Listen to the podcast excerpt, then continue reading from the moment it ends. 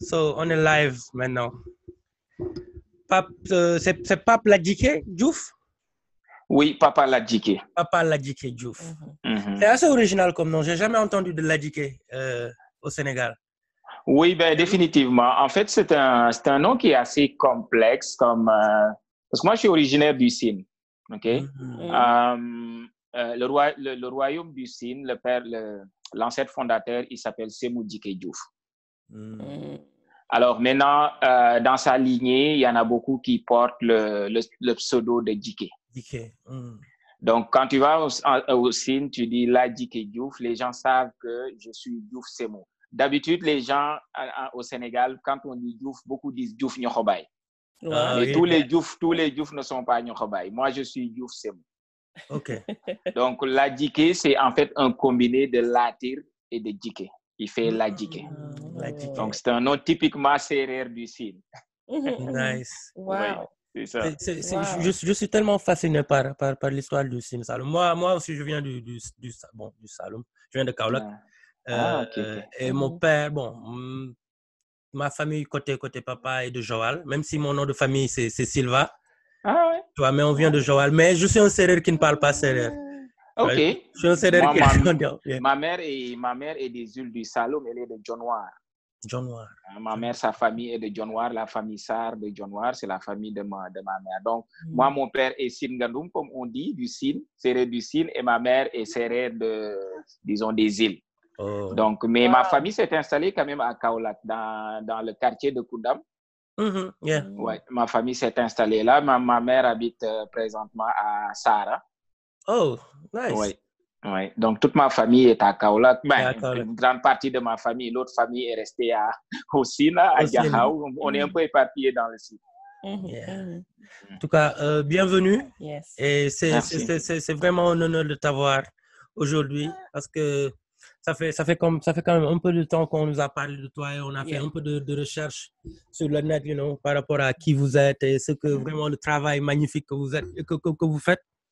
Est-ce que, est que, est que, est que vous pouvez vous présenter un peu? Tu l'as tutoyé. Voilà, je l'ai tu la tutoyé. pas- c'est ça. Oui, bien.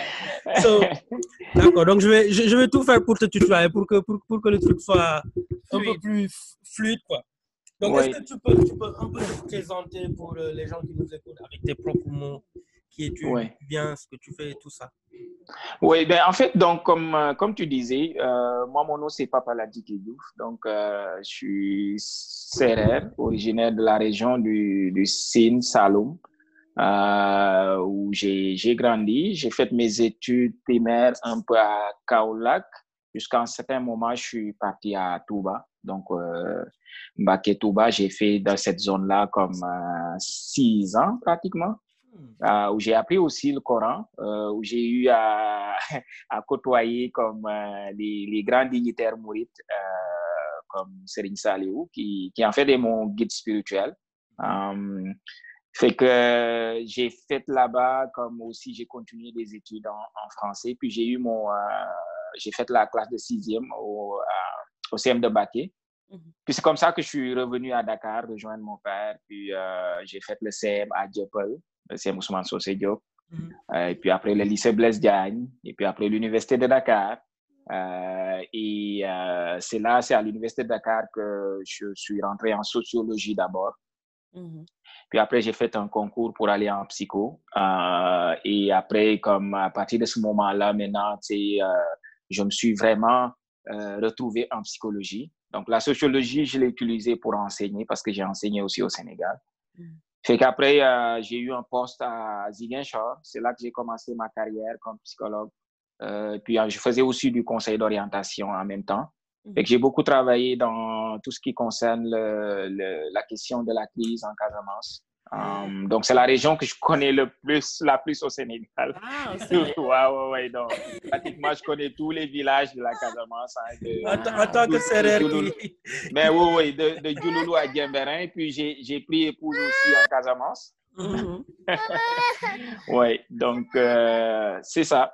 Euh, ça, ça a été comme cinq, six années, vraiment six belles années de ma carrière professionnelle. Je travaillais en trouble de stress post-traumatique, mais j'allais aussi dans les Wow. écoles Oui, j'allais aussi dans les écoles. Je travaillais beaucoup avec les, les écoles. Et puis, certaines ONG, comme euh, euh, les ONG qui interviennent dans le cadre de la crise, comme Handicap International, la question des mines antipersonnelles, Mhm. euh, j'ai travaillé là-dessus. La question de, des immigrants aussi, avec l'OIM, les, les, immigrants de retour, de, disons, d'immigration euh, clandestin et puis tout ça. Mhm. Euh, donc, après cinq ans, je suis retourné à Dakar quand même pour le ministère de l'Éducation. Je travaille au niveau du ministère euh, comme maître d'application pour la formation des, des, des psychologues conseillers. et puis, en même temps, j'enseignais et j'étais membre aussi du... en fait, pour le concours, j'étais membre de, de comment s'appelle, du, jury du concours national d'administration, le l'ENA, donc euh, où on recrute les, euh, les, les, administrateurs de, disons, des impôts et domaines, des ah. trésors, etc., wow. etc. Okay. Donc là, j'ai siégé dans, dans, ce, dans tous les jurys de l'ENA pendant au moins trois, euh, quatre ans. Et en 2014, faut dire, parce que je voyageais aussi, mais en 2014, j'ai décidé comme de, parce que mon épouse était aux études euh, ici au Canada, mm -hmm. fait que j'ai décidé de tout lâcher puis de venir mm -hmm. euh, pour la famille. Donc euh, là, je vais commencer comme j'avais une belle carrière quand même au, au Sénégal. Euh, C'était pas facile au début quand je suis arrivé ici oui. Euh, parce qu'il fallait changer les diplômes. Parce qu'au Canada, d'où tu viens, il faut changer les diplômes. Mais euh, l'avantage que j'ai eu, c'est qu'ils m'ont reconnu ma maîtrise en, en psycho. Puis c'est avec cette maîtrise en psycho que je me suis inscrit. Aussi, j'ai fait des, des, formations, mais j'ai commencé à travailler comme psychothérapeute. J'ai fait des formations, puis euh, je suis rentré dans l'ordre des psychothérapeutes autorisés en Ontario. Donc, je travaille pour... Je suis autorisé à travailler dans, en Ontario. Puis au bout de trois ans, dans le domaine des dépendances et troubles concomitants, euh, j'ai eu un poste de direction clinique dans mon agence. Mmh. Donc, ça fait quatre ans maintenant que je fais de la direction clinique. Puis en même temps aussi, euh, je fais de la supervision clinique pour l'Université Saint-Paul. Donc, j'ai des étudiants de l'Université Saint-Paul euh, que, je, que, que, je, que j'ai en supervision clinique. Fait que je fais aussi beaucoup de formation parce que quand je suis arrivé euh, en direction clinique, j'ai mis en place comme... euh, j'ai vu que nos communautés ne consultaient pas beaucoup il n'était pas très présent dans les, euh, disons, dans les, dans les structures d'accueil au niveau de la santé mentale. Pour plusieurs raisons. Hein. Il y a une question qui est systémique. Il y a une question qui est aussi beaucoup liée à la culture. Euh, il y a une question aussi qui est liée aux aspects d'immigration, euh, toute la peur, l'anxiété autour de la stigmatisation et autres. fait que j'ai mis en place comme, un peu comme un atelier. Mmh. j'ai recruté, j'ai essayé de recruter plus pour rendre le milieu de travail beaucoup plus multiculturel parce qu'au début, j'étais le seul thérapeute noir dedans. fait encore aujourd'hui, euh, dans le monde francophone, parce que moi, je travaille plus avec les francophones, même si on travaille aussi en anglais, euh, je me rends compte que je suis encore le seul directeur clinique noir. Ouais. OK? Euh, mais ça, probablement, ça va venir dans le futur. Mm -hmm. Mais on a mis en place un atelier pour parler de la santé mentale des immigrants, ok, pour former aussi les personnels d'accueil des immigrants euh, dans, en Ontario. Donc ça, ça, ça c'est un projet qui, qui aide beaucoup dans le cadre de la, de la multiculturalité, mais surtout de, de l'interculturalité dans la prise en charge, parce que c'est ça le plus gros défi des, des, des autres thérapeutes okay? des thérapeutes blancs, des thérapeutes des autres cultures. C'est ça, c'est ça le plus gros défi. Mm -hmm. Donc voilà un peu, ben, de façon comme vraiment ramassée, euh, ce que je pourrais dire par rapport à mon, à mon, à mon parcours euh, professionnel et, et, personnel. Wow, en tout cas, wow, déjà. euh, juste parce que je pense que souvent, on ne voit pas un profil comme le tien, tu vois, un Africain un Sénégalais, you know, qui, qui peut-être, je peux même dire, brandit un certain message par rapport à la psychologie, par rapport à la santé mentale. Euh, moi, personnellement, j'en connais pas. Peut-être que j'en connais deux autres, tu vois, un peu, pas, pas vraiment. Mais, et c'est pour ça que aussi, on était, on était content que tu puisses venir au podcast pour montrer que ce sont des, c'est un secteur où on devrait pouvoir avoir beaucoup plus de d'Africains, tu vois, parce que on a, on a, you know, je pense que tu as une cousine, n'est-ce pas, qui voulait être psychologue. Qu'est-ce qu'on lui a dit? Même moi, à un certain moment, quand j'ai, quand j'étais plus jeune, je voulais devenir psychologue. Ma mère m'a dit non, you know, c'est pour les fous, you know, que, que genre, que, que, que, que un fou qui vient chez toi te parler pour te rendre fou, tu vois.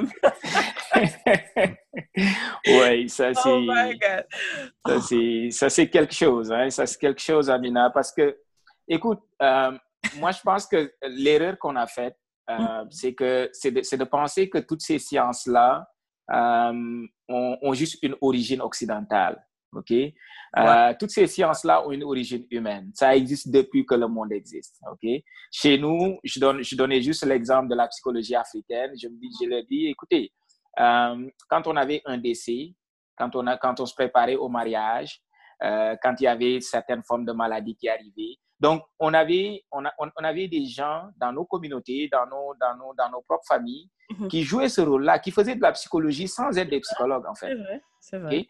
Et encore aujourd'hui, euh, moi, ce que je dis à mes jeunes collègues, c'est ne tombez pas dans le piège de euh, juste, disons, faire de la psychologie occidentale. Ok? Mhm. Tu, tu peux avoir un client qui a besoin d'aller voir ses, ses, ses, ses ses mam. Mm-hmm. Alors, toi, le, le, le, le, thérapeute, il faut prendre cet aspect-là comme un allié, pas comme un ennemi. Mm-hmm. Pourquoi? Parce que on, comprend tous aujourd'hui tout ce qu'il y a comme effet placebo mm-hmm. dans la prise en charge, dans la psychologie des gens. Quelqu'un qui croit en Dieu, si tu viens te voir et que toi, tu ne crois pas en Dieu, il faut juste comprendre que it's not about your life. Il s'agit de la vie de l'autre personne. Donc, tu as besoin de prendre en compte les croyances de l'autre. Et aujourd'hui, c'est c'est de plus en plus moi le message que j'envoie. Puis, mon combat, c'est qu'on sorte de ces cadres-là de psychologie à l'occidental. Mhm. Mhm. C'est une, c'est une science qui est adaptable à toutes les communautés. Et puis, euh, juste comprendre que Dieu n'est pas un ennemi dans ça. Ça doit être un allié. Donc, mais je comprends. Mais puis chez nous aussi, ce qui- ce qu'il y a de, de difficile, c'est que souvent, ce sont les parents qui ont en charge le projet personnel et professionnel Oui, de l'enfant. exactement. C'est eux qui décident, puis il y a, des, il y a une catégorisation. Mhm. Il y a une catégorisation des métiers qui est liée souvent à une ignorance aussi. Les gens sont beaucoup ignorants de euh, tel métier, tel autre métier. Je prends juste l'exemple de la cuisine. Moi, j'ai- j'ai j'ai connu une famille où j'accompagnais le jeune. Ben, c'est une famille qui est riche quand même. Il voulait envoyer le jeune en France pour étudier, mais le jeune, lui, ce qu'il voulait faire, c'est comme cuisine. Il était en S2. Il, était, Mhm. il faut préparer un bac S2, mais il voulait faire la cuisine. Mhm. Mais les parents, c'était impensable parce que, tu sais, déjà dans leur tête, la cuisine, c'est pour les femmes. Mhm. D'accord? Maintenant, là, toi, tu es un homme, tu vas aller faire un, un- un diplôme de cuisine. Fait qu'à un moment donné, j'ai dit aux jeunes, écoute, toi, tu n'as pas les moyens, ce sont tes parents qui ont les, les moyens, c'est eux qui veulent t'envoyer.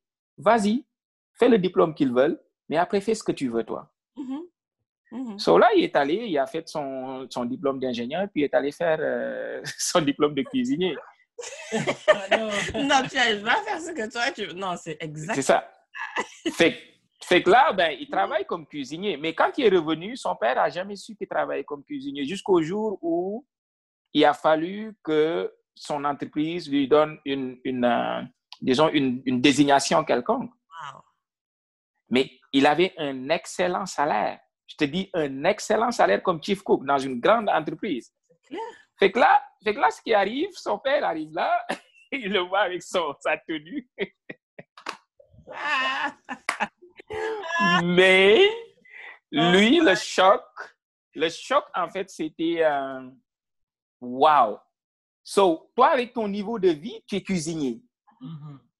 Ignorance, ouais, c'était de l'ignorance. Exactement. Donc, on, on- on a cette forme-là de. Aujourd'hui, beaucoup de parents dans nos communautés, l'enfant arrive avec le fait je vais être euh, danseur professionnel. Oh non, non, non, non, non, ça, non, non, ça, ça ne marchera pas. Mhm. OK? Et combien d'entre nous ont perdu des talents de grands sportifs parce que juste les parents voulaient que tu fasses tel ou tel? Mhm. Souvent, les parents avaient un projet de je vais être médecin, ils ne sont pas parvenus, ils veulent coûte que coûte que tu sois médecin. Exactement. Exactement.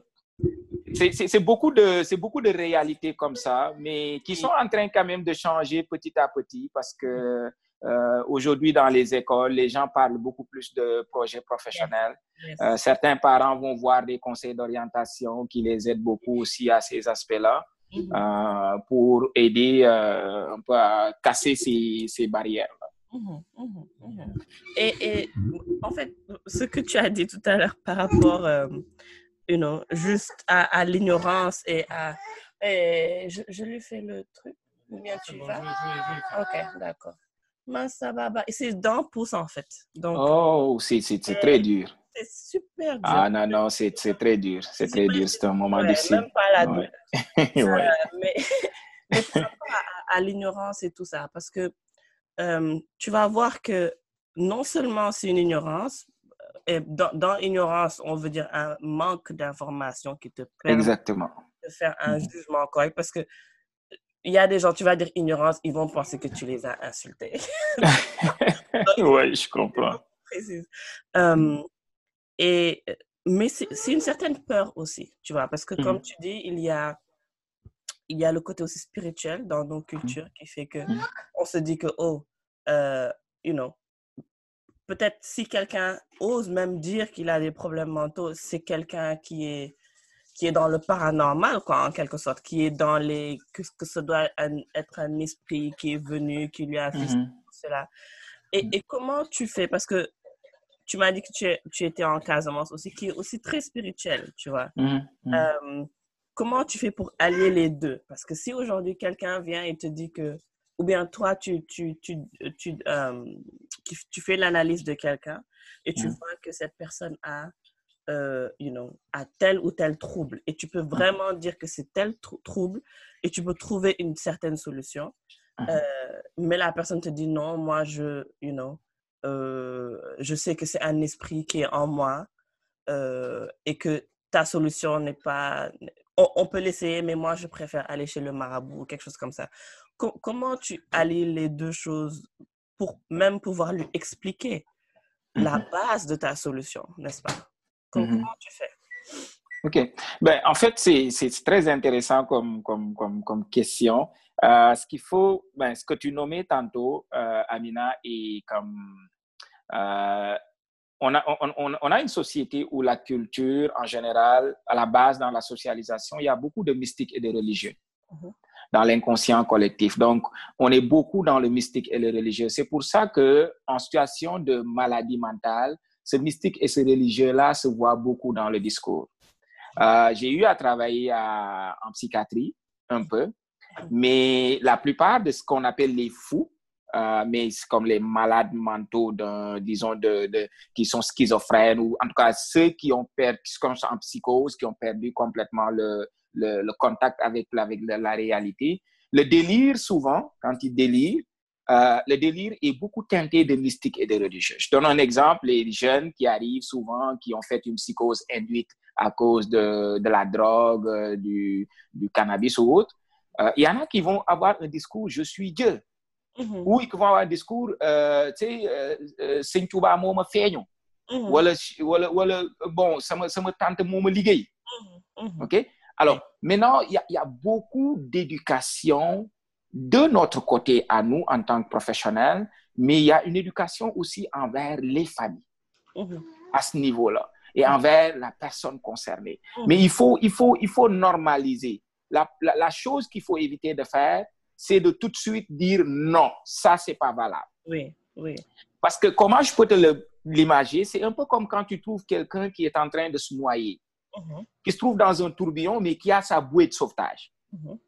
Fait que moi, j'arrive, je suis un maître nageur, il ne me connaît pas, il ne sait pas si je suis un maître nageur, je lui dis, OK, tu vas être correct, mais lance, laisse ta bouée. Mm -hmm. oui. Penses-tu qu'il va la laisser? non. Ben voilà. Mm -hmm. Donc, il faudrait que moi, je l'assure de porter une bouée qu'il va voir d'abord et d'être patient dans comment je l'accompagne à enlever cette petite bouée-là qu'il a, qui est trouée, qui va probablement l'enfoncer le, le, le, et pouvoir lui donner la bonne bouée. Okay.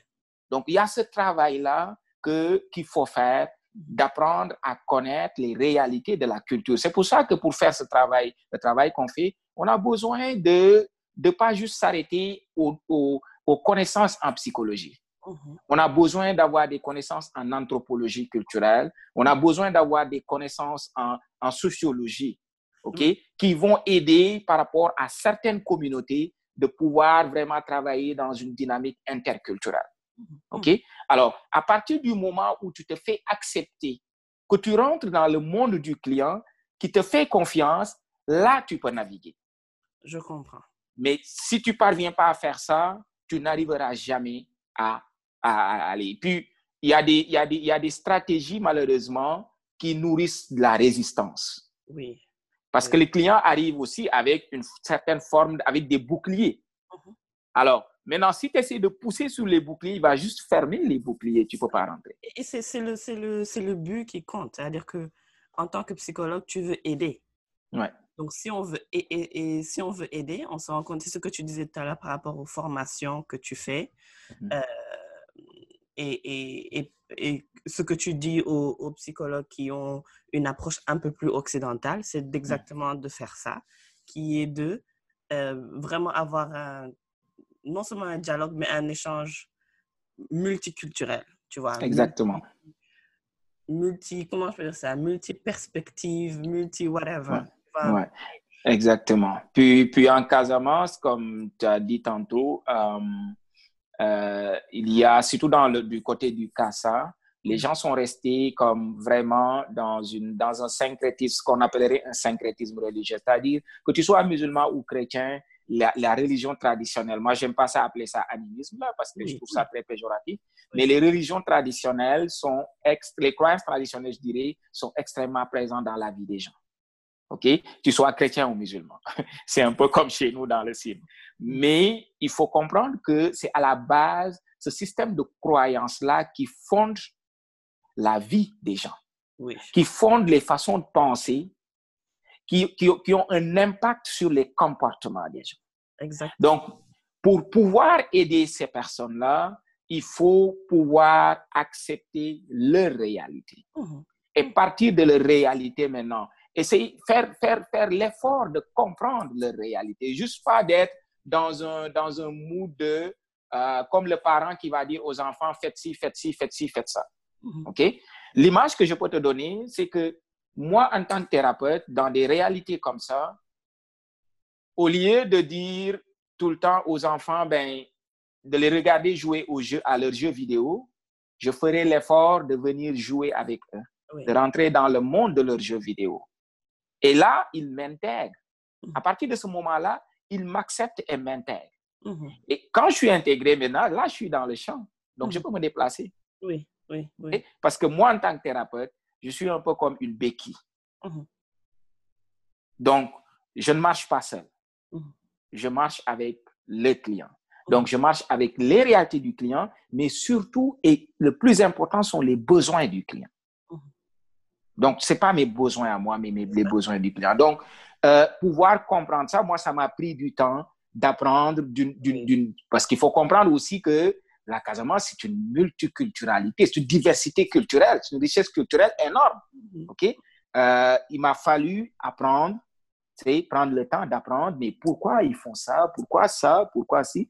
Puis là, ça m'a permis de, de, comprendre pas mal de choses mm-hmm. Mm-hmm. et de les intégrer, moi, dans ma, dans ma façon d'approcher certaines, certaines réalités euh, liées au deuil, la question du deuil. Tu comme je donne un exemple chez les Manjak, mhm. ben, la question du deuil est, est, très spéciale. Et tout le processus qui se fait euh, est un processus d'accompagnement à, à, disons, à une, à une décharge émotionnelle.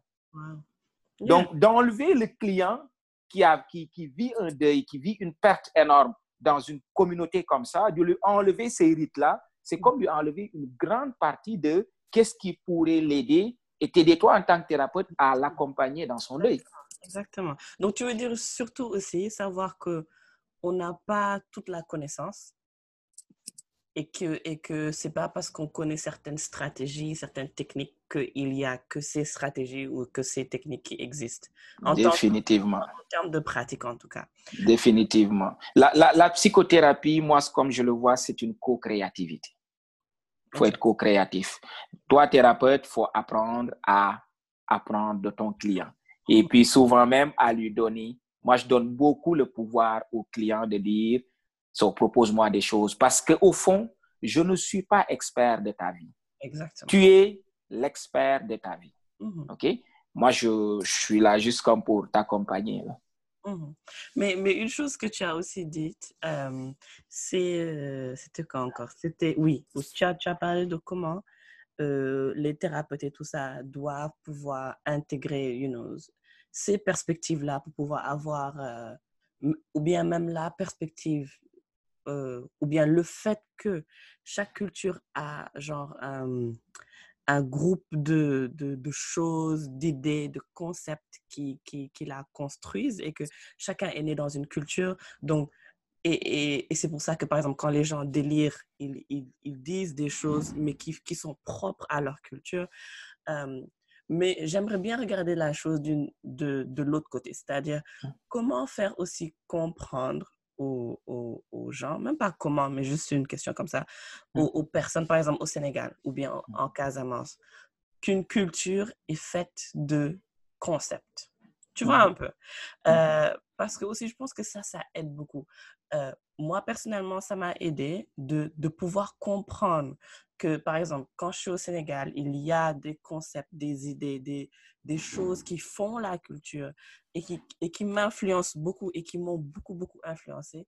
Comme je sais que quand je suis aux États-Unis, il y a des concepts, des idées, tu vois un peu, et peut-être se séparer un peu des cultures, pas pour s'enfuir ni les renier, mais pour dire, voilà des choses qui m'influencent donc, euh, donc même, même pour le sujet de la psychologie, de la psychothérapie, que les gens puissent, puissent comprendre que, OK, c'est pas parce que quelqu'un dit que, you know, c'est un esprit qui m'a fait ceci, que c'est ça forcément on, you know, bien sûr, personne ne sait absolument ce qui se passe sur cette terre. Moi, en tout cas, je sais pas.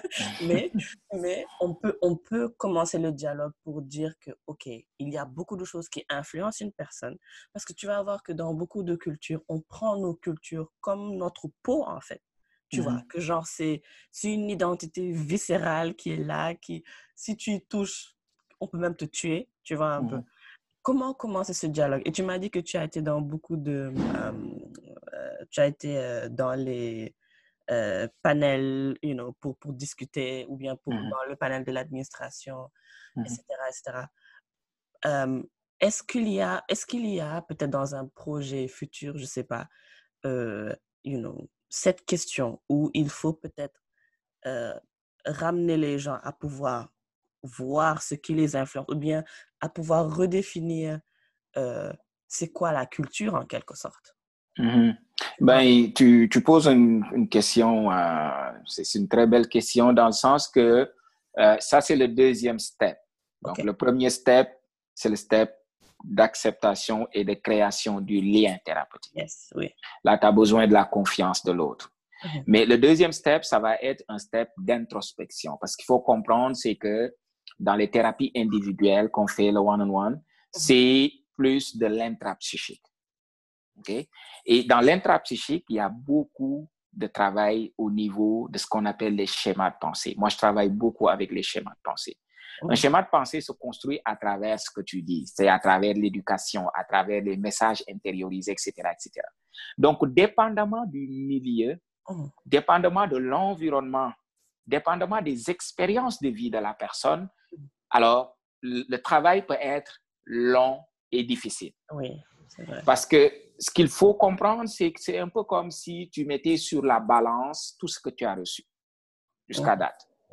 Et que tu fasses le tri. Yes. OK? Euh, L'exemple que je donne souvent, c'est que, euh, parce que je travaille beaucoup avec des familles, OK? Donc, les familles recomposées, donc toutes ces problématiques-là de famille. Ce que je dis, c'est que dans une famille, par exemple, papa et maman sont un peu comme le metteur en scène et le réalisateur dans un groupe de théâtre. C'est eux qui choisissent les rôles et les statuts pour les enfants. Ils choisissent qui va monter sur scène, qui va faire quoi, qui va faire ça. Alors donc, à partir du moment où on rentre dans une adultisation, le travail à partir de ce moment-là, c'est un travail de redéfinir ses rôles et ses, ses rôles et son statut. Mais ça, pour le faire, il faut accepter de mettre sur la balance papa et maman. Mm-hmm. Mm-hmm. Et pour beaucoup d'entre nous, soit c'est plus facile de toujours se porter les lunettes qu'on nous a données, parce qu'on on se dira toujours, c'est ben, c'est la faute à papa et à maman. On m'a éduqué comme ça. L'autre difficulté qu'il y a, c'est aussi la difficulté dans le sens de est-ce que je ne suis pas en train de, de, de, de remettre en cause mhm. mes parents? Est-ce que, sais, avec, toute la difficulté de la symbolique chez nous des parents, mhm. OK? De la légitimité des parents. Donc, devoir dire, ah, ça, c'est mon, mon père qui me l'a donné, mais ce n'est plus valable pour moi dans ma vie. Ça, c'est ma mère qui me l'a donné, mais ce n'est plus valable pour moi. Maintenant, de faire la différence, parce que pour beaucoup d'entre nous, pour eux, de faire cet exercice-là, c'est comme de renier les parents ou de les remettre en cause. Et c'est ça qui rend difficile cet exercice-là pour beaucoup d'entre nous. Ce sont ces deux extrêmes-là qui rendent difficile cet exercice-là. So, nous, ce qu'on essaie de faire beaucoup, moi en tout cas, en ce qui me concerne, ce que j'essaie de faire beaucoup, parce que je travaille beaucoup dans ce, dans ce cadre-là avec euh, les approches cognitives comportementales. Mmh. Donc, j'essaie toujours d'amener la personne à travailler avec des outils pour regarder son schéma de pensée. Mmh mmh de regarder qu'est-ce qui est vrai aujourd'hui, c'est quoi ses besoins aujourd'hui? Mmh OK? Et à partir de cet exercice-là, les gens arrivent à se dire, oh, moi j'ai toujours cru que ça, c'était une vérité, mais là, tu, tu installes un peu le doute. Oui. Et dès l'instant que la personne commence à installer le doute par rapport à ce qu'il pensait être des vérités, mhm. c'est là que commence le vrai travail de remise en cause et de tri. Mhm. Mais il y en a qui, tu n'y arriveras probablement jamais. Mhm. Pourquoi? Parce que ce sont des convaincus. Oui, c'est ça. OK? Ce sont des convaincus. Ben, avec un convaincu, il est difficile parce qu'un convaincu, c'est construire des vérités. Et il vit avec ces vérités-là no matter what, lui, 1 plus 1 égale 2. Oui. Donc, quand tu as quelqu'un comme ça, euh, il faudra comme être beaucoup plus soft dans où tu vas, comment tu vas avec lui. Parce que l'objectif d'une psychothérapie aussi, c'est d'amener des changements. Mhm. C'est d'amener la personne à comprendre que le changement est possible, mhm. mais le changement est personnel. Il n'y a personne qui peut changer personne là. Mhm. Mais chacun peut faire un effort de changer des choses qu'il pense être, euh, qui, qui pense que ce pas des choses qui, qui sont utiles pour, pour elle aujourd'hui et maintenant, ou peut-être dans son futur. Exactement. Beaucoup d'entre nous vivent dans l'emprisonnement, sont emprisonnés dans un passé. OK? La métaphore que je donne, c'est que beaucoup d'entre nous ont tendance à conduire leur véhicule, mais de regarder toujours le rétroviseur. Exactement. Et de regarder la route. Donc, c'est plus dans ça euh, que le travail se fait à ce niveau-là. Mais oui, ça, c'est la deuxième phase, mais c'est la phase qui est une des phases. Les... Mais quand tu as la confiance du client, ça peut être moins difficile. Oh. Quand tu as la confiance du client, ça peut être moins difficile si tu as les, bonnes, si tu as les bons outils.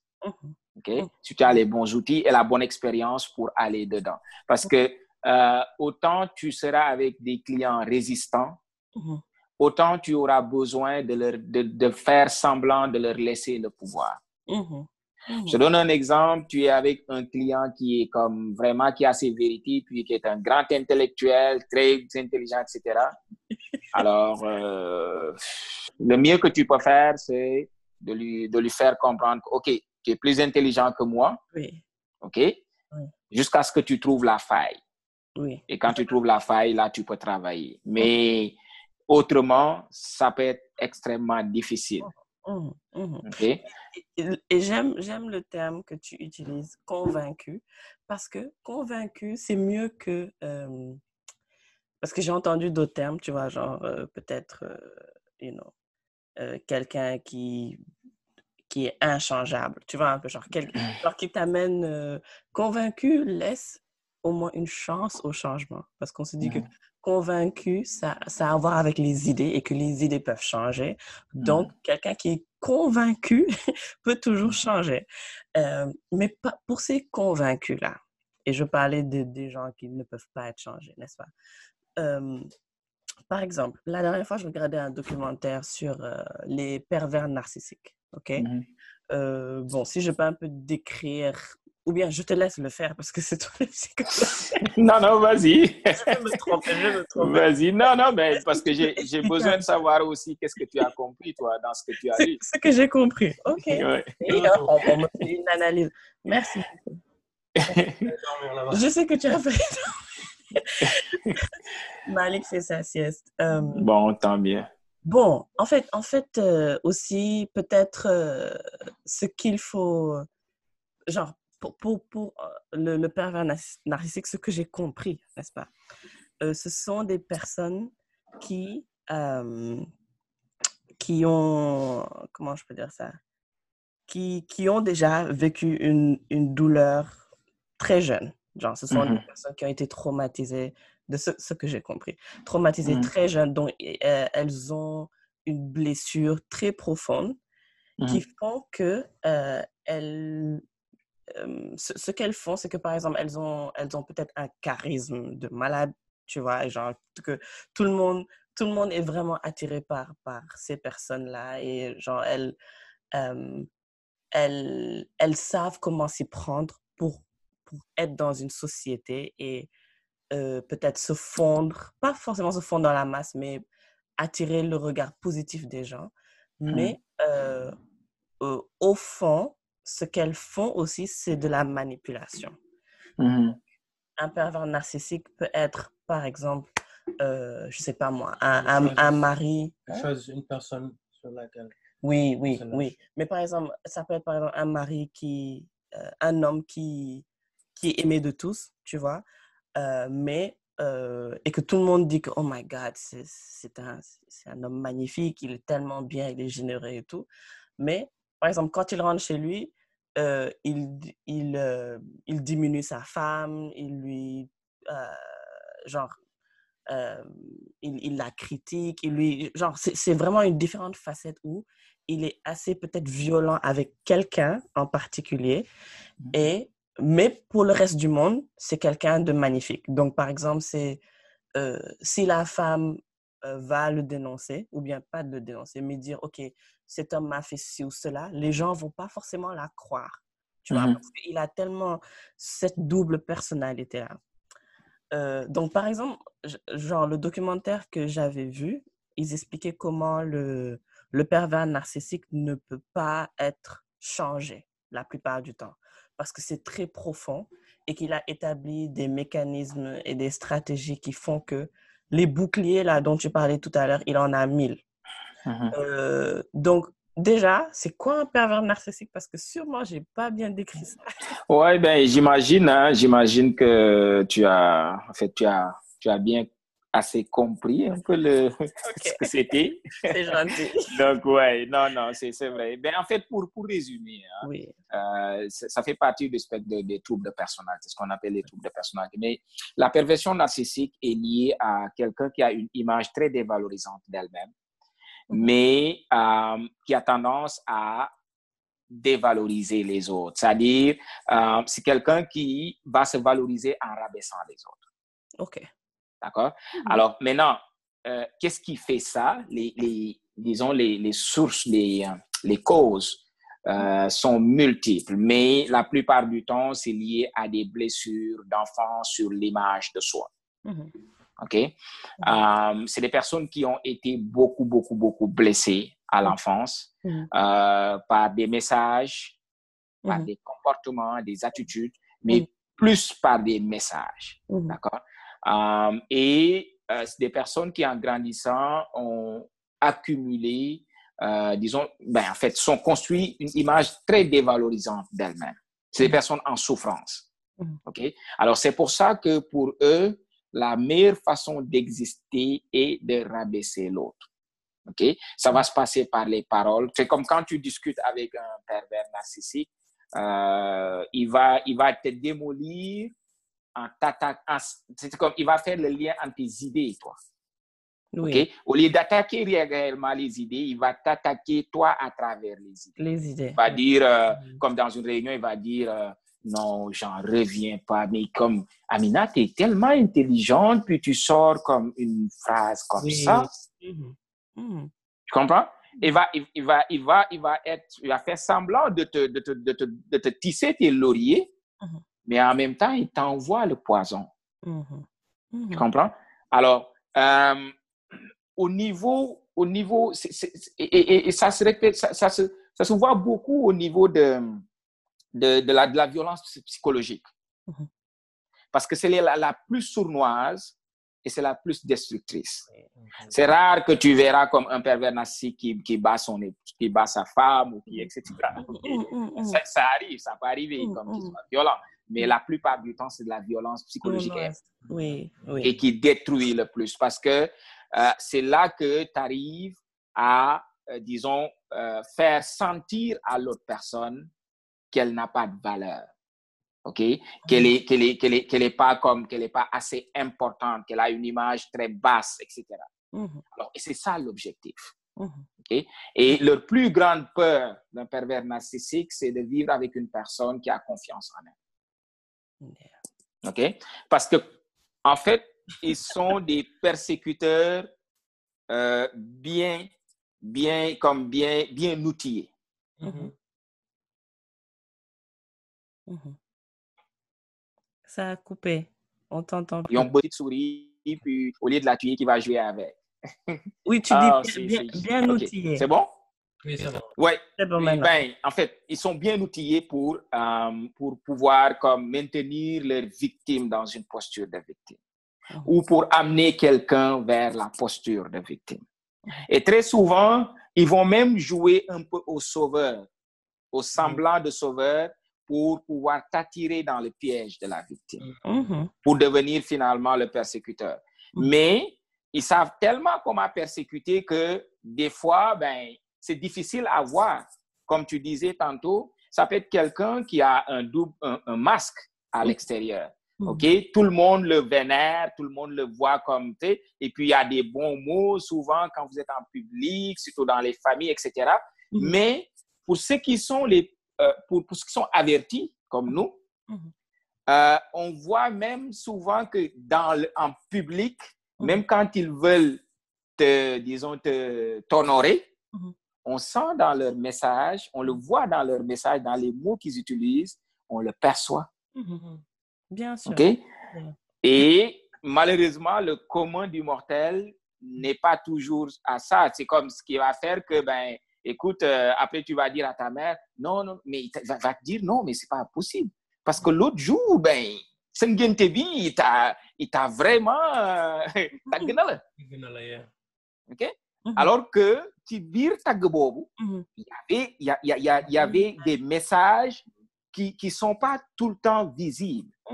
OK? Parce que j'ai- l'habitude de dire que euh, aux gens, faites attention à- aux personnes qui ont tendance à vouloir tout le temps en public faire preuve de bonté. La bonté est naturelle. Exactement. La gentillesse est naturelle. OK? Euh, Quelqu'un qui essaie de se valoriser aux yeux des autres à travers sa gentillesse, sa bonté, très souvent, ça fait, ça fait, ça fait un petit. euh. Je dis aussi, faites attention aux gens qui sont tout le temps sérieux. OK? Un être humain est fait d'imper- d'imperfections. Mhm. Des personnes qui, tout le temps, tout est correct, tout est en- bien encadré, tout est. Il y a problème. Mhm. Mhm. OK. Un être humain, Mhm. il est fait de haut, de bas, d'imperfections, de, tu sais. Mais quelqu'un qui veut toujours montrer une image parfaite, en général, c'est une personne qui est en souffrance. OK? Euh, et malheureusement, euh, les pervers narcissiques peuvent garder très, très, très longtemps leurs victimes dans une posture de victime et créer autour d'eux ce qu'on peut appeler un déni. Mhm. Le déni de la famille. Et ça qui tue le plus la victime. Oui. Euh, moi, je travaille avec des couples en cas de, de violence conjugale, de séparation, etc., etc. Euh, y a, ce qui tue le plus, c'est le déni que le, le, le, le, disons, le persécuteur parvient à installer dans, chez les proches. Exactement. Il n'arrive pas à y croire, en fait. Et ce qui arrive aussi, qui peut être difficile, que beaucoup de monde ne parviennent pas à comprendre, c'est que la victime peut finir par être confortable dans ça. Malheureusement, oui. Et c'est là où se trouve la difficulté, parce que quand la victime est confortable dans ça, il faudra l'aider à sortir de ce confort-là. Mhm. Parce qu'au fond, ce n'est pas un confort, euh, disons, en tant que tel. C'est juste, comme je dirais, euh, la personne a fini par faire un give-up. Mhm. Dans sa tête, il se dit, ben, finalement, je suis le problème. C'est moi le problème. Mhm. Finalement, ben, ma situation ne va jamais changer parce que je suis le problème. Je suis un problème. OK? Parce que son bourreau a fini par lui faire accepter et intégrer le fait que il est un problème ou Mhm. elle est un problème. Mhm. Mhm. OK? Et c'est là où c'est difficile. Euh, souvent, tu verras des proches aidants qui vont essayer de le sortir de là et ils retournent. Ouais. Mhm. Oui. Les victimes font des rechutes. Mhm. Et c'est là où c'est difficile. On finit par aimer son bourreau. C'est une réalité. oui.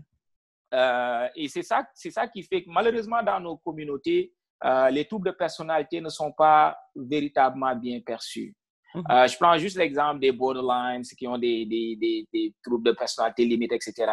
Les gens diront qu'il faut bridico jusqu'à ce qu'ils tuent quelqu'un Oui. ou jusqu'à ce qu'il se suicide Oui.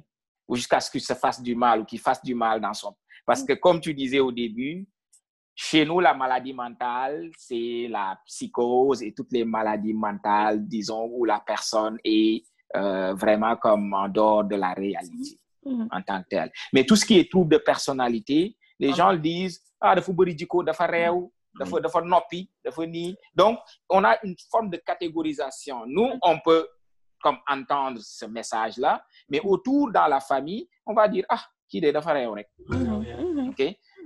Et, et c'est ça qui rend difficile. Aujourd'hui, quand on regarde tout ce qu'on voit comme en termes de, de violence dans les familles, en termes de violence, euh, disons, sexuelle, en termes de criminalité, etc., etc., le soubassement, c'est un soubassement de violence, de, de, de, de, euh, disons, de, euh, comment je dirais ça, c'est un soubassement de souffrance profonde. Mhm. Et dans les lives que je fais d'habitude, dans les, dans les, dans les euh, trucs que je fais, je dis aux gens, tant qu'on ne réglera pas la question de la souffrance des hommes dans nos sociétés, on réglera difficilement la question de la violence conjugale ou de la violence basée sur le genre. Exactement. Parce que ce sont des personnes en souffrance qui font souffrir d'autres personnes. Mhm. Yeah. OK? So, ça, c'est quelque chose que, que, que- qu'il faudra beaucoup travailler là-dessus. Mhm. Euh, malheureusement, c'est pas trop aidant parce que souvent, je vois que euh, pour certaines visions de, du féminisme ou de chez nous ou de, ou de, ou de l'engagement par rapport aux questions euh, de justice sociale, Mhm. les gens ont tendance à sortir des limites qui font que aujourd'hui, quand- moi, quand je regarde les, les réseaux sociaux souvent, j'ai comme l'impression que c'est une guerre entre hommes et femmes. Oui. C'est malheureux, Ah oui. mais ça, c'est lié à certaines stratégies qui sont utilisées, puis qui ne sont pas des bonnes stratégies, comme je dis, qui sont des stratégies qui nourrissent juste la résistance. Mhm. Parce que autant dans nos communautés, les hommes ont beaucoup été dans, dans un confort que la communauté leur a donné en Mhm. tant qu'hommes, mais ils sont beaucoup en souffrance aussi dans ce que la, ce que la société attend d'un homme. Exactement. Et c'est cette souffrance-là qui fait que malheureusement, ça se répercute sur les personnes les plus faibles Voilà. aux alentours d'eux. Mhm. Et les personnes les plus faibles sont les femmes et les enfants aux alentours d'eux. Mhm. Mhm. Et ce sont ces gens-là, malheureusement, qui subissent tout ce préjudice-là. Ouais. Et C'est c'est- c'est vraiment important ce que vous venez de dire et Ce que tu, tu... ce que, ce que tu viens de dire. et non, moi, euh, ça fait, ça va bientôt faire un an que je suis papa. Mm. Non, Et c'est quelque chose qui a vraiment changé ma vie d'une manière. On dit souvent que avoir un enfant change ta vie et tout. Mais moi, la manière dont, ça a changé ma vie, c'est que j'arrivais euh, à. Je, je, me sentais obligé en quelque sorte de revoir mon passé et de, et de faire face à mes traumas, you know, pour que ça ne se reproduise pas chez mon enfant. Parce que avant que mon enfant naisse, je me suis, je me suis rendu compte, j'avais, j'avais pas une très bonne relation avec mon papa. Et je me suis rendu compte à un moment donné que je souffrais de sa souffrance à lui. Non. Donc, c'est là où j'ai commencé. Quand, j'ai, quand, quand je suis le pardonner, euh, quand je suis you know, donner le pardon, mm. c'est là où j'ai commencé à vraiment voir you know, le, le, le, le trauma que j'ai vécu quand j'étais petit, you know, euh, que ce soit avec lui ou avec d'autres personnes et tout. Mais c'était, c'était quand même difficile pour moi de, de, de, faire face à ça parce que, you know, grandissant au Sénégal, dans notre société, c'est, c'est un peu, you know, c'est, c'est pas, c'est pas commun de voir, you know, les gens aller voir, aller voir un, un, un psychologue, you know, ou bien même juste discuter de tes problèmes les plus profonds, de tes sentiments avec tes amis ou bien ta famille et tout ça. Surtout en tant qu'homme. You know, ouais, surtout, surtout en tant qu'homme. Donc, euh, on a l'habitude de garder les choses, you know, de garder les choses en nous et de ne pas vraiment, de ne pas vraiment en parler, quoi. Donc, c'est, vraiment quelque chose qui, you know, qui m'a, qui, qui suivi pendant longtemps et je continue toujours à travailler dessus. Mais aujourd'hui, pour un, pour un, pour, pour un jeune, you know, ou bien un, un homme, you know, quelqu'un qui, qui, qui veut faire face à ses, à ses sentiments et à ces choses, vivant au Sénégal ou en Afrique, you know, qui n'a pas vraiment accès à un psychologue, you know, qui, qui ne voit pas ça autour de lui et qui peut-être n'est même pas conscient qu'il est en train de souffrir de ces choses-là. Parce que comme ce que tu viens de dire, c'est facile de dire, Ali, c'est mon djikolo. Ali, man, ni la mel. Man, mm -hmm. ni lañ ni lañ ma yaré. Ni lañ ma yaré, ni la magé, ni la ma yalla bindé. Tu vois, c'est facile de, de se dire ça et de ne pas vraiment faire. Qu'est-ce que qu'est-ce que tu vois, qu'est-ce que tu conseillerais à ces gens de, de, de, de personnes-là, ou bien, you know, bon, à tout le monde, je dirais, parce que, you know, je, je, je sais même pas, je sais même pas comment bien poser ma question, parce que c'est, ouais. pour la personne qui ne se rend pas compte de ça et qui ne sait mm -hmm. pas par où commencer. Mm -hmm. Comment, quel est le premier truc à faire? Qu'est-ce que, tu lui conseillerais? Oui, ben, c'est, c'est, une, très bonne question. Puis, euh, merci de, de nous partager ça. Um, je trouve que c'est, c'est très courageux de ta part d'avoir fait cette introspection-là, um, qui est pas du tout facile. On en a parlé tantôt avec, euh, avec Amina, mais euh, j'imagine que tu, euh, tu, tu as dû beaucoup mettre sur toi pour pouvoir faire ça. puis moi, c'est comme je te lève mon chapeau, puis je te dirais, continue, OK? Continue parce que le parenting, malheureusement, chez nous, um, les gens, la plupart du temps, sont des géniteurs, comme j'appelle. Être parent, c'est autre chose. Euh, et être parent, c'est accepter sa vulnérabilité. Mm -hmm.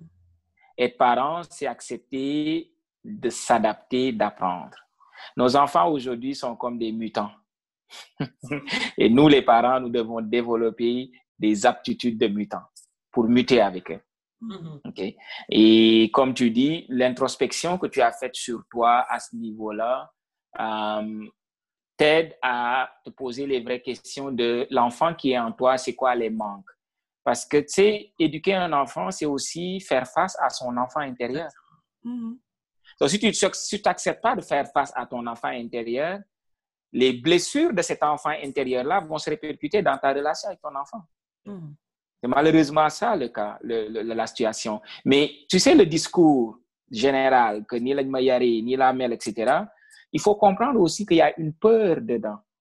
Parce que faire le travail que tu as fait, c'est accepter d'aller dans un inconfort. Mmh. C'est accepter de se rendre vulnérable, c'est accepter de, euh, de, de, de, se, de, se mettre à nu. Mmh. Tu as accepté de te mettre à nu devant toi-même.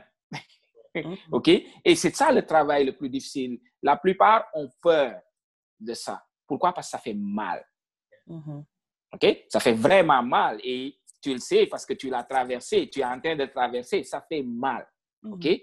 euh, tu, vas, tu, vas, tu vas te sentir moins homme, comme dans notre société, ou gourdou joy, gourdou etc., etc. Donc, tu vas accepter en faisant cet exercice-là, tu vas accepter de te rendre faible, Mhm. De te rendre impuissant. Mhm. Et ça, aucun homme n'aime. Aucun homme n'aime être impuissant, n'aime se sentir impuissant et faible. Mhm. Mais pour faire ce travail-là, il faut accepter d'être, d'accepter d'être impuissant et faible. Son impuissance et sa faiblesse. Mhm. Maintenant, avec ces personnes-là qui sont dans ce spectre-là, euh, l'éducation et la sensibilisation, les messages sont les meilleurs moyens. Mhm. Autrement, comme je disais tantôt, tu utiliserais comme d'autres méthodes, tu vas juste nourrir la résistance. Tu vas juste continuer à nourrir la résistance. OK? Euh, malheureusement, c'est plus dans l'éducation. Euh, Aujourd'hui, le travail qui se fait, c'est un travail beaucoup plus au niveau des jeunes générations. Parce que pour ce qui ont mon âge ou plus, il y a déjà la personnalité qui s'est construite. Mhm. Et pour beaucoup, les sédiments de la montagne sont tellement durs qu'il faut un gros, gros marteau pour casser ou des, difficile à casser. Comme je dirais, la carapace de la tortue est très épaisse. Et avec ces gens-là, euh, la plupart du temps, c'est comme vraiment, vraiment, vraiment difficile. Mais pour les plus jeunes, c'est là où le travail est important. OK? Euh, et le travail est important dans beaucoup l'éducation et éduquer la personne à faire de l'introspection, à faire un- de- à avoir l'habitude de faire des bilans. Mhm. Ce qui marche dans ma vie, ce qui ne marche pas dans ma vie. Pourquoi ça marche? Pourquoi ça ne marche pas? Où se trouvent les responsabilités?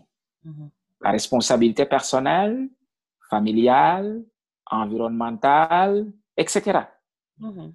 Et là, ça permet à la personne de pouvoir dessiner un profil progressif Exactement. à partir du passé, aujourd'hui, et où est-ce que je veux m'en aller? Mm. D'accord?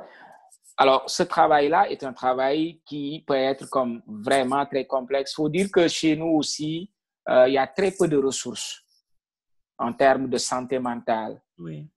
Très, très, très peu de ressources. La question de la santé mentale aujourd'hui, ce qui est malheureux, c'est que c'est entre les mains beaucoup de charlatans. Mm. OK? Des gens que tu vas voir, puis qui vont te donner des potions magiques, qui vont te donner des affaires, qui vont te dire, la plupart du temps, qui n'a rien à voir avec nos méthodes traditionnelles de base. Bien sûr. Là, c'est un business. Mhm. C'est vraiment un business. Je te donne juste un exemple qui est le plus gros business aujourd'hui. C'est tout ce qu'il y a comme psychologie autour du, se- du sexe. Mhm. C'est un gros business psychologique. Mhm. OK? Euh, et qui détruit énormément. Bien sûr. Et malheureusement, c'est rentré dans plein de ménages aujourd'hui. OK? Que ce soit du point de vue des femmes comme du point de vue des hommes. Et c'est pas pour rien que dans nos, dans nos médias traditionnels, les radios et les télés, Mhm. ben, il ne se passe pas deux heures de temps sans que tu vois comme une publicité de ce genre-là. Mhm. Yeah. Mhm. Moi, la dernière fois que je suis allé à, à la foire de Dakar, été ébahi de voir que presque dans tous les stands, Oui. il y a des produits comme ça. Mais qu'est-ce qui arrive? C'est parce que tout le mindset de, d'anxiété de performance Mhm. qui est associé au tabou de la sexualité Yep. a fait un mélange et un cocktail explosif. Exactement. Il n'y a pas d'éducation, malheureusement, à la sexualité. C'est avant, ce que je dis aux gens, c'est qu'avant, il y avait autant pour l'homme que pour la femme une, prépara- une préparation, c'est-à-dire une éducation à la sexualité que, qui était gérée par des personnes particulières de la famille. Mhm. Oui, c'est vrai. Yeah. Ça, on n'en a plus. Mhm. Right. Malheureusement, il y a énormément de, de sources d'informations, mais le jeune, l'enfant, le jeune, il n'est pas accompagné dedans. Mhm. Mhm. Donc, c'est un peu comme tu l'arrives, tu lui donnes un produit brut. Tu lui dis, ben, débrouille-toi. Il va en faire par rapport à ce qu'il, lui, il sait. hein. Oui, oui. OK? Fait moi, j'ai beaucoup milité à un moment donné pour euh, l'éducation à la sexualité dans nos écoles. Mm-hmm. Euh, je dois, je, je, dois, je dois pas vous cacher que au moment où vous, allez, peut-être vous, verrez un peu comme mon, mon, mon, euh, mon, côté activiste là. Mm-hmm. les... Aujourd'hui, je suis arrivé au point où toutes les questions de, disons, de personnalisation de mes messages, mm-hmm. c'est un peu comme une vague. C'est un peu comme des vagues. J'ai l'habitude du surfeur maintenant. Mm-hmm. OK? Parce que dans nos communautés aussi, il faut comprendre que si tu veux toucher du doigt certaines réalités, il faut accepter de souffrir, d'être stigmatisé, d'être insulté, d'être pointé du doigt, etc., etc. Donc ça, ça c'est une, réalité. Voilà, c'est ça. Tous, ceux qui sont passés par l'air sont comme ça de toute façon. C'est exact. Obligé.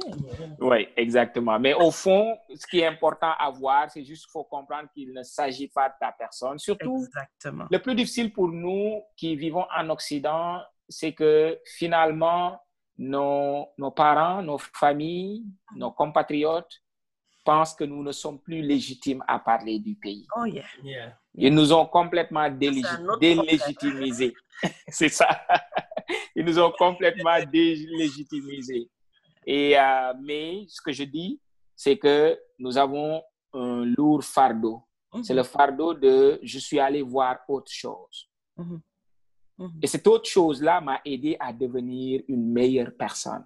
Je dois en faire profiter. Et je dois avoir le courage d'en faire profiter. OK?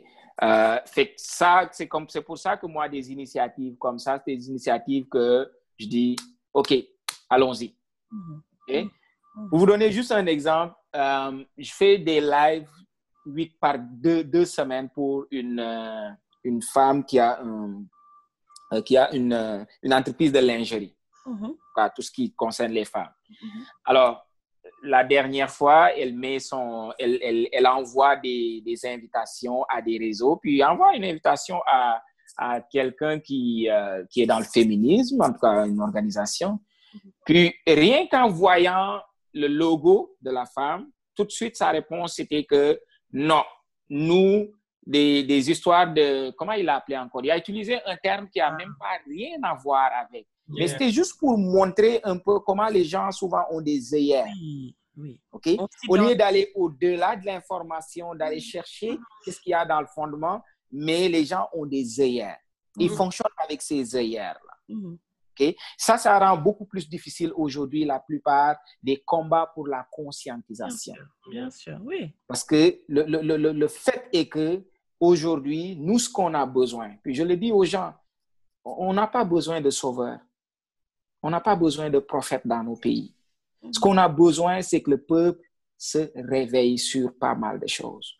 Et ça, c'est la responsabilité de ceux qui sont allés voir ailleurs et qui ont vu autre chose qui peut venir renforcer les belles choses qu'on a.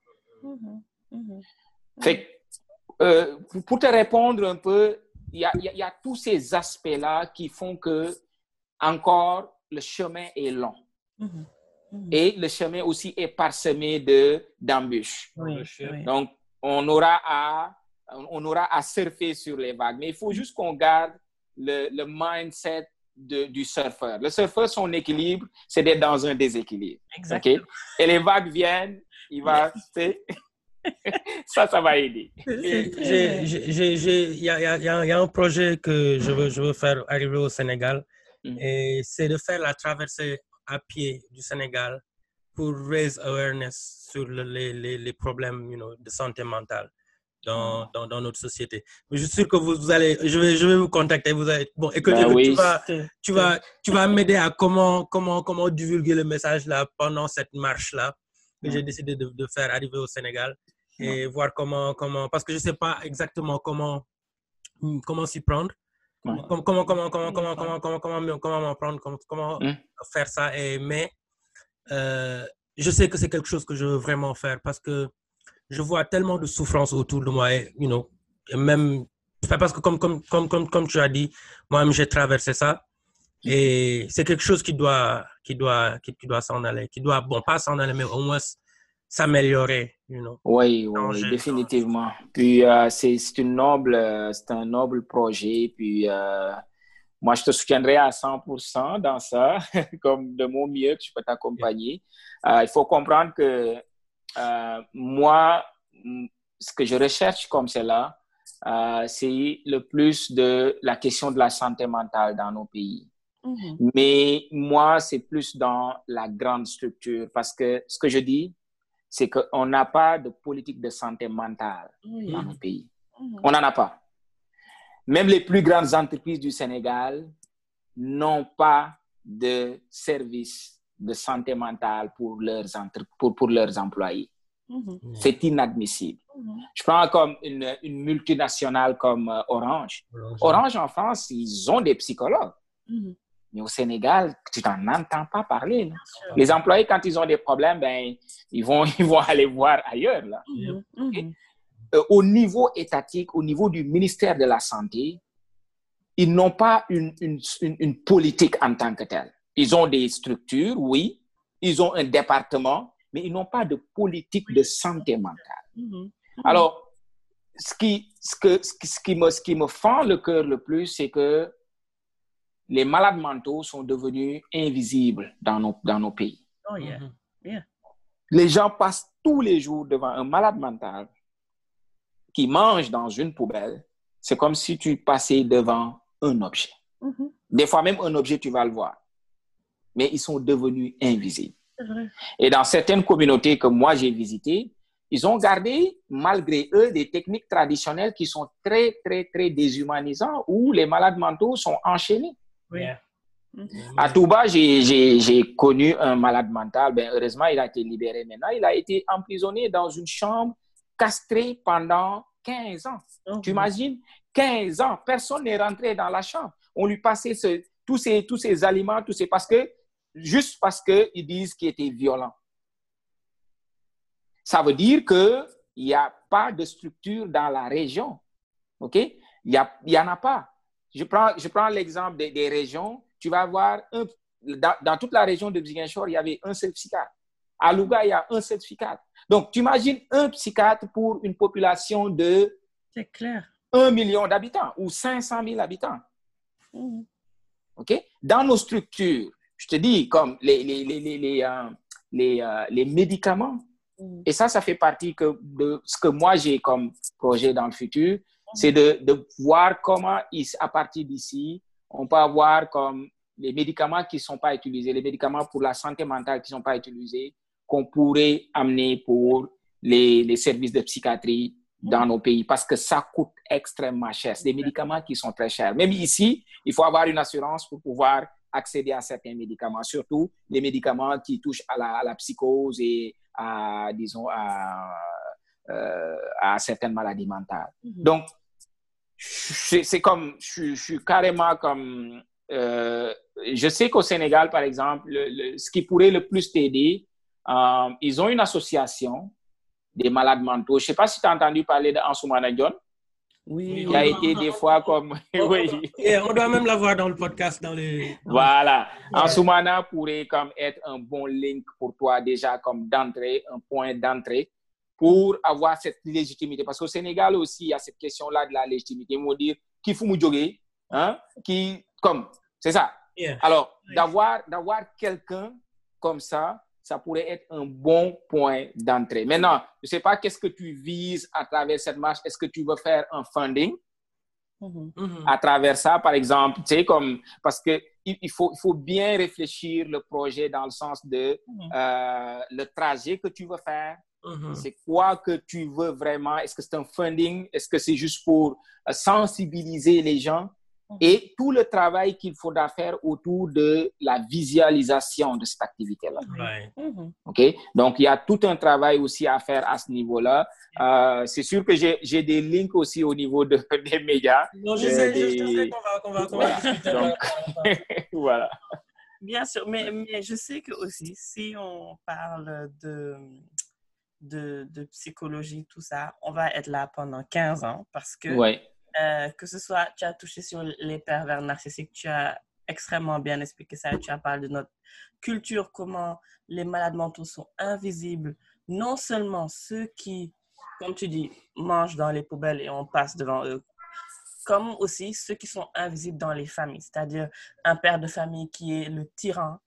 Tu, tu, rentres à la maison, tu lui parles même pas parce que tu as peur de lui. S'il te parle, c'est pour te critiquer.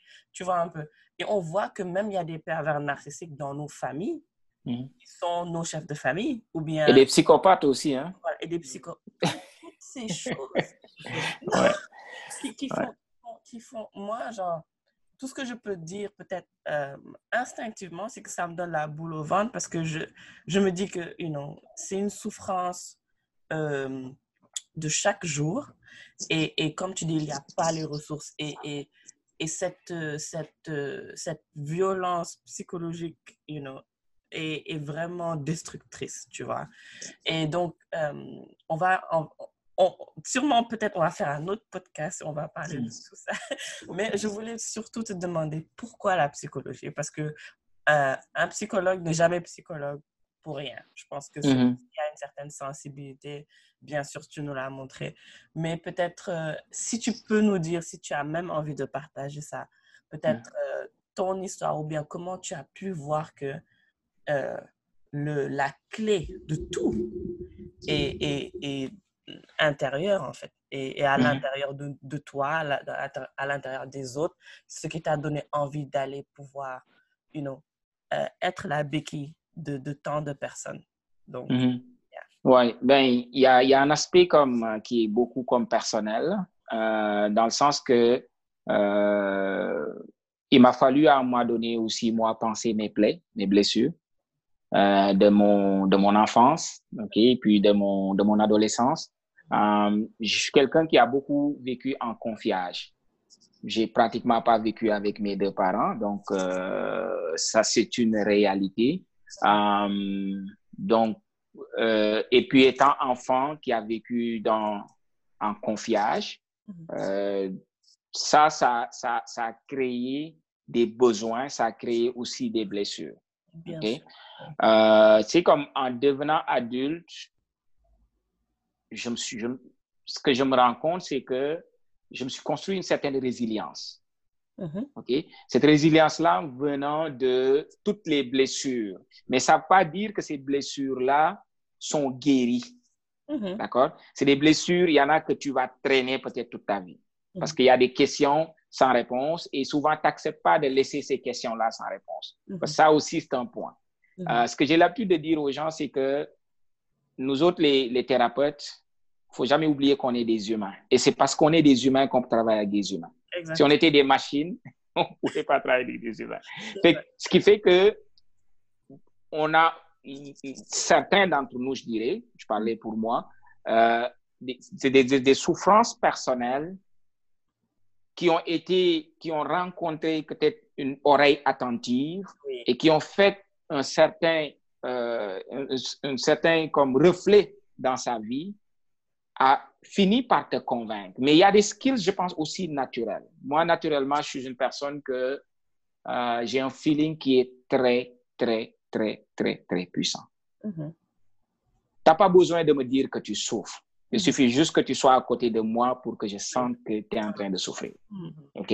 Ça, c'est une réalité. C'est un peu, je ne peux pas l'expliquer. Je le dis souvent à mon épouse. Elle me dit, mais comment tu sais ça? Je dis, je ne le sais pas. Je l'ai senti. OK? Je suis un peu comme un félin. Oui. OK? Je, je, les émotions, je les, je- il y a quelque chose en moi qui sent les émotions. OK? Euh, L'autre affaire aussi que beaucoup de gens me disent, c'est que j'ai en moi quelque chose de tranquillisant. Mhm.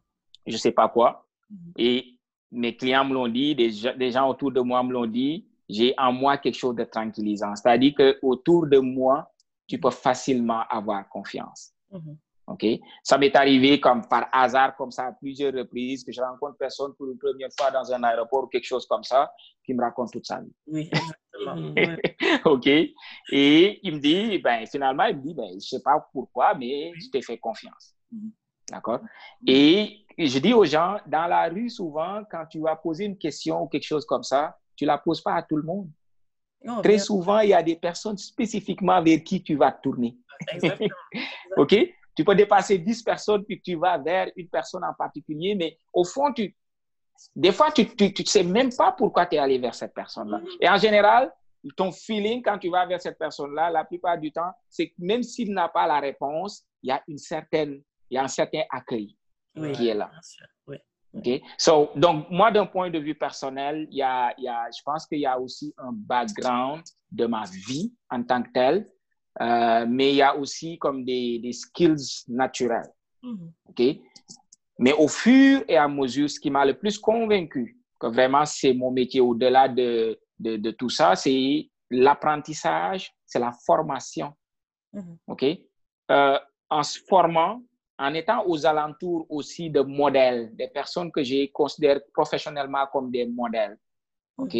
Euh, je me suis rendu compte que oui, ça, c'est le métier que je veux faire. Mhm. Et en commençant ma pratique, en étant en contact avec les clients, ça, ça m'a convaincu que oui. Parce que ce qu'il faut comprendre, c'est qu'on peut bien aimer un métier, mais il faut se donner du temps. Au bout d'un an et de deux ans, c'est là qu'on se rend compte effectivement que c'est ça ma carrière. C'est ça que je veux faire.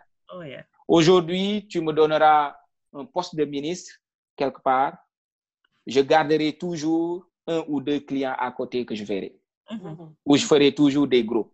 Mhm. Parce que c'est ça que je veux faire dans ma vie. Mhm. Right. Donc, donc, no matter what qui arrive dans ma vie, Oui. je veux toujours me garder cette partie-là pour pouvoir faire le travail que j'aime faire. Parce que c'est ça que je veux faire. Et puis, en plus, je pense que je suis assez fou. Je suis assez comme vraiment fou pour euh, aimer, aimer les, euh, les, euh, ce qu'on ce qu'on peut appeler en, en- en psychologie les, les cas les plus difficiles, les situations les plus difficiles. Oui.